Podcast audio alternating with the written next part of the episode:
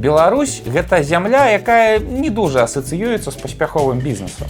Ну не ў нас прыдумалі ікею, не ў нас распрацавалі Вега, не ў ганцавічах заснавалі таёту і, на жаль, не ў буда кашалёва запусцілі Facebook.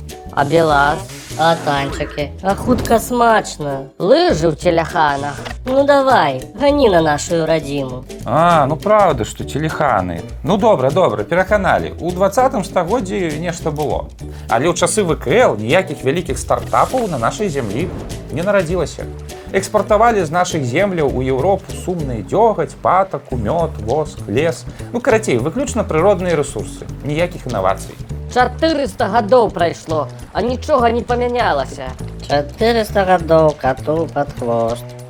Ну так, але бывалі прыемныя выключэнні. Вось, напрыклад, быў ВКЛ адзін бізнес, які не тое, што прынёс вялікія грошы ягоным гаспадарам, але дакладны быў вельмі заўважны на еўрапейскім рынку. Дык і што гэта за бізнес такі? А вы глядзіце.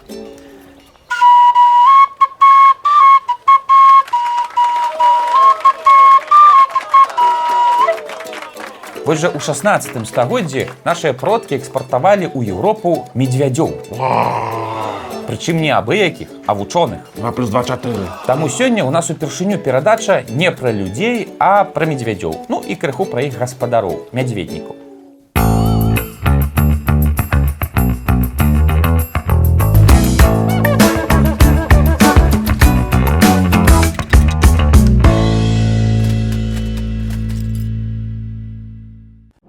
Вось уявіце, вялікі кірмаш у якім-небудзь брэмені ці гамбургу, скажам, у 17 стагоддзі. Людзей процьма. Людзі тады кірмашы любілі, ну бо іншых забаў асабліва не было. А тут і зарабіць можна, і набыць што-небудзь карыснае, і жонку парадаваць якім упрыгожваннем, і дзіцёнка пацешыць якой-небудзь слодач, ну і паглядзець розныя дзівосы. Асаблівае захапленне у брэмэнцаў і гамбурцу выклікалі, канешне, мядзведнікі са сваімі гадаванцамі. Мядзведь у горадзе гэта агулам вялікая падзея, вялізная грозная лясная пачвара, але ідзе побач з гаспадаром, слухаецца ягоных загадаў і не проста слухаецца. Вучоны медведь мог танцаваць под дуду, мог імітаваць розныя паводзіны людзей. Напрыклад, ісці як п'яны, размахваючы рукамі, нібыта сварыцца, гартаць кнігу, нібыта ён яе чытае і нават маршыраваць з палкай як салдат.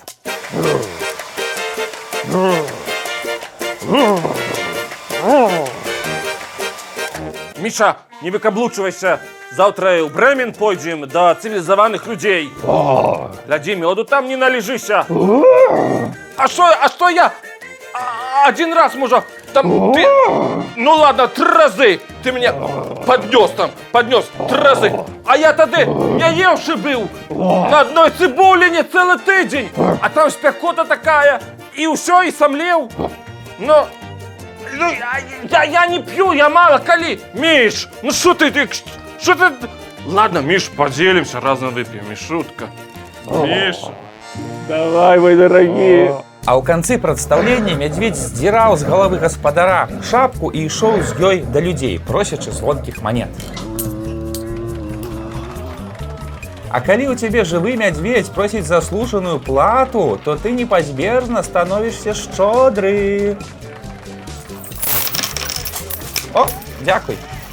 Такія шоу выклікалі неймавернае захапленне публікі. Вось жа, у 16-17 стагоддзі такія шоу у еўрапейскіх гарадах найчасцей ладзілі мядзведнікі з вялікага княства. Мишка, а сёння збіраем лайки і подписки на наш канал Белсад History. Давай попрацуй. Подписывайтесь на YouTube канал Белсат History. Ставьте лайки и подобайки.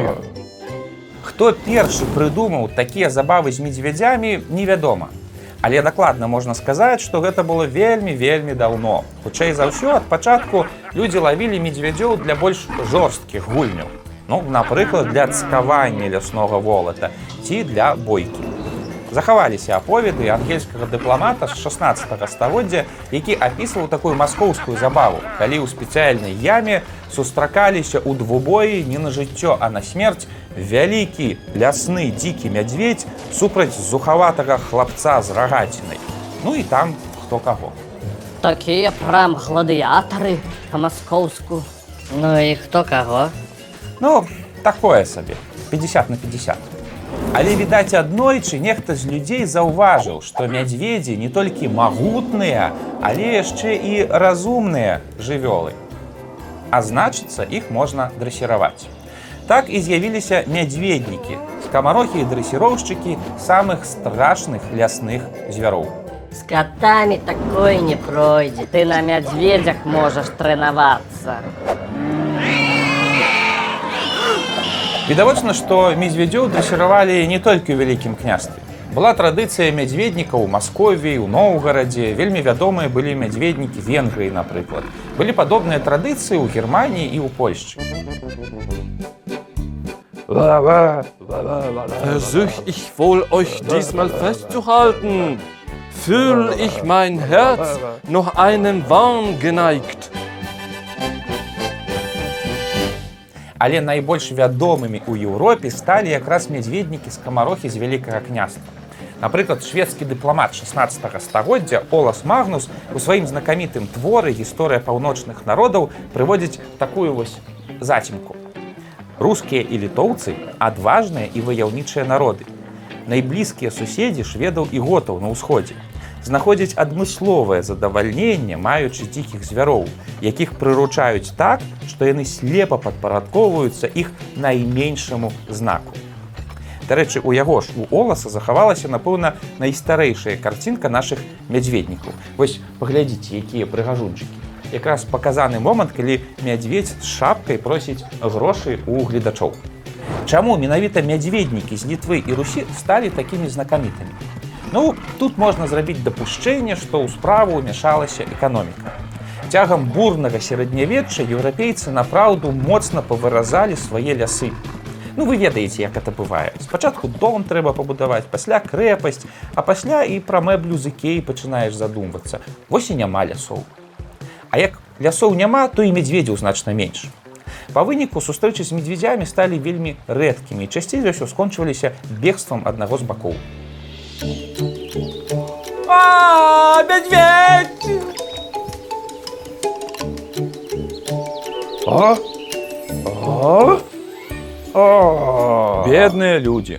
Я разумею, як цяжка перажываць ім пераход ад сярэднявечча да новага часу. Стрэс, дэпрэсія, вугальныя шахты. Ну нічога гэта хутка скончыцца. А ў нашых шыротах, дзе ікеі ніколі не было, а людзей было значна менш, лясоў захавалася адпаведна больш. А значыцца і верагоднасць сустрэць касалапага таксама была большая. Як не выйдзеш у лес за грыбамі, валь заўсёды медвядзя сустрэнеш. Ну і трэба было вучыцца неяк дамаўляцца. Можа быць таму у ВКЛ, у Ноўгарадзе і Маскові скамарохі першымі скумекалі вылоўліваць у лесе малых мядзведзікаў і вучыць іх розным смешным штукам. Толькі вось у Ноўгарадзе і Маскові скамарохі былі маргіналамі і з імі часам змагаліся і царква і цары. Напрыклад, у 17 стагоддзі Алексей Михайлович забараніў усіх мядзведнікаў у сваім царстве. А вось у вялікім княстве ўсё было наадварот. У вялікім княстве мядзведнікі сталі, канешне, крыху спецыфічнай, але цалкам легальнай прафесійнай супольнасцю. Яны сплочвалі падаткі са сваёй дзейнасці і мелі свае прафсаюзы.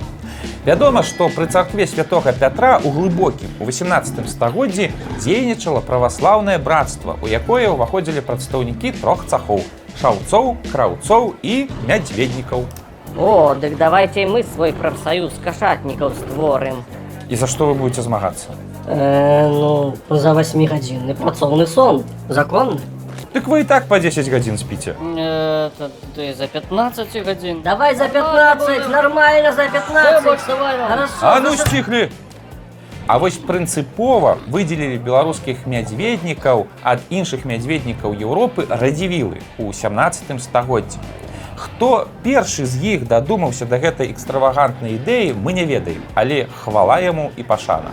У 17 стагоддзі у радзівілаўскім горадзе Смаргонь, ну, ці як тады казалі смургоні, з'явілася цэлая навучальная установа для медвядзёў. Мяркуецца, што для яе быў узведзены асобны двухпавярховы будынак. Узімку супрацоўнікі школкі хадзілі ў лес і вылоўлівалі там малых мядзведзікаў. Першая ступень навучання магла цягнуцца добрыя два гады.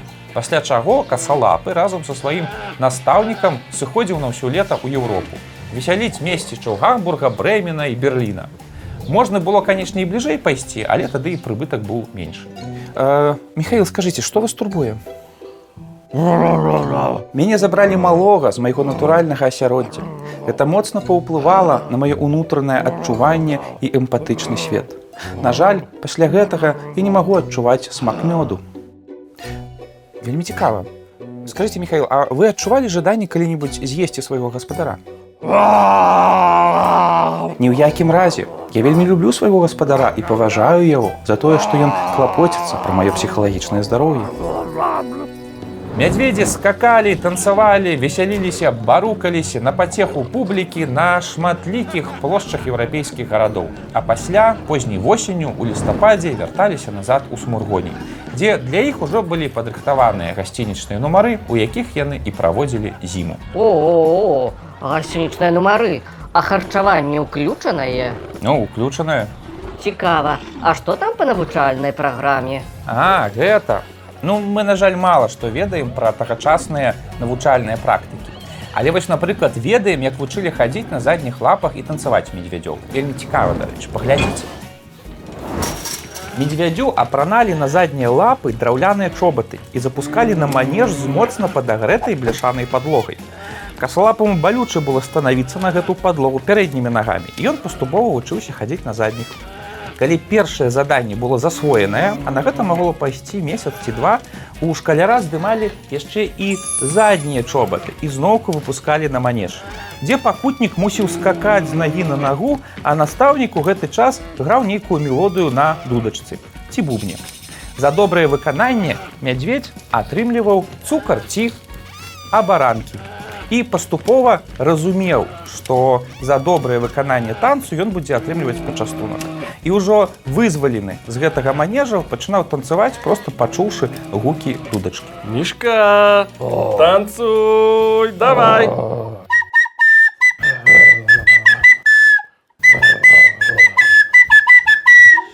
Малайчынка, Мишка, заслужыў, калі ласка, а баранкі.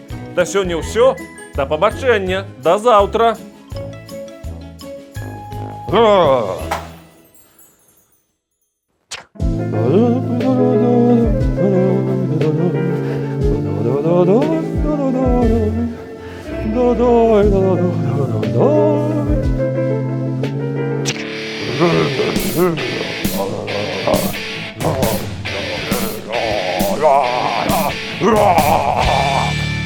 Ёсць, дарэчы, версія, што абаранкі прыдумалі якраз у смаргоні для таго, каб ласаваць медвядзёў.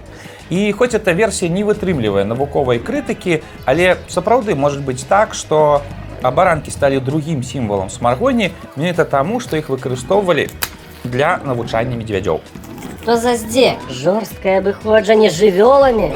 Людзі, вы заўсёды былі варварамі. Ну, слухайте, ну так, ну, наша ж цивілізація паціху становіцца лепшай. Мы дабрэем, вот коцікаў заводзім. Все дзякуючы вам. Ну, добра, добра. Так можа быць. Ой, дзякуй. Дарэчы, яшчэ захавалася пісанне, як медвядзёў чытаць вучылі. Ну, быў такі нумар, калі касалапы гартаў старонкі кнігі і незадаволена бурчэў. Кажуць, што падчас трэніровак вучням давалі кнігі, дзе паміж старонкамі ляжалі бліны. Ну і мядзведь прывыкаў шукаць там пачастунак, а калі не знаходзіў, то бурчэў, што яшчэ мацней весяліла публіку. Але дзеці, запомніце, ніколі, ніколі не кладзіце ў кніжкі тлустыя бліны. Так рабіць нельга, нават калі ў вас дома жыве жывы мядзведь. Незвычайная навучальная установа вельмі хутка атрымала вялікую вядомасць і назву смаргоньская акадэмія. І слава гэтай акадэміі разышлася па ўсёй Еўропе, а смаргоньскія медвядзі сталі сапраўдным брэндам. Захаваўся запіс французскага манаха езуіта Філіпа Аўрыля з другой паловы 17 стагоддзя. Мне показали такую академию.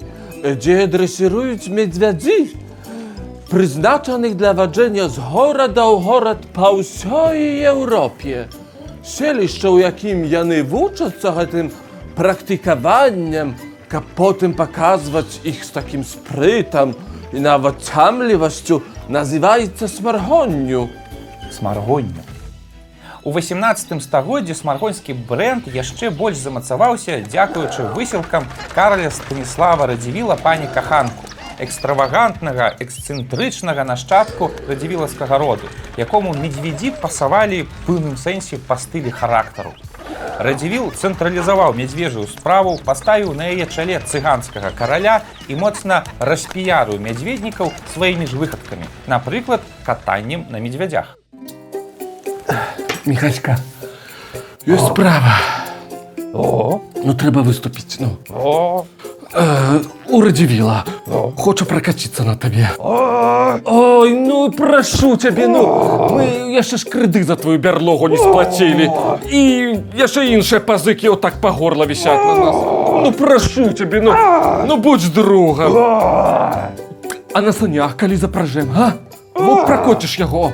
О, вони ж такі з багатими, як з дурними. Золотом платять, ну Міша, ну прошу тебе, опошній раз, ну виступи. Міш, ну. Будь мужиком, ну. Ти ж друг мой, чи не друг?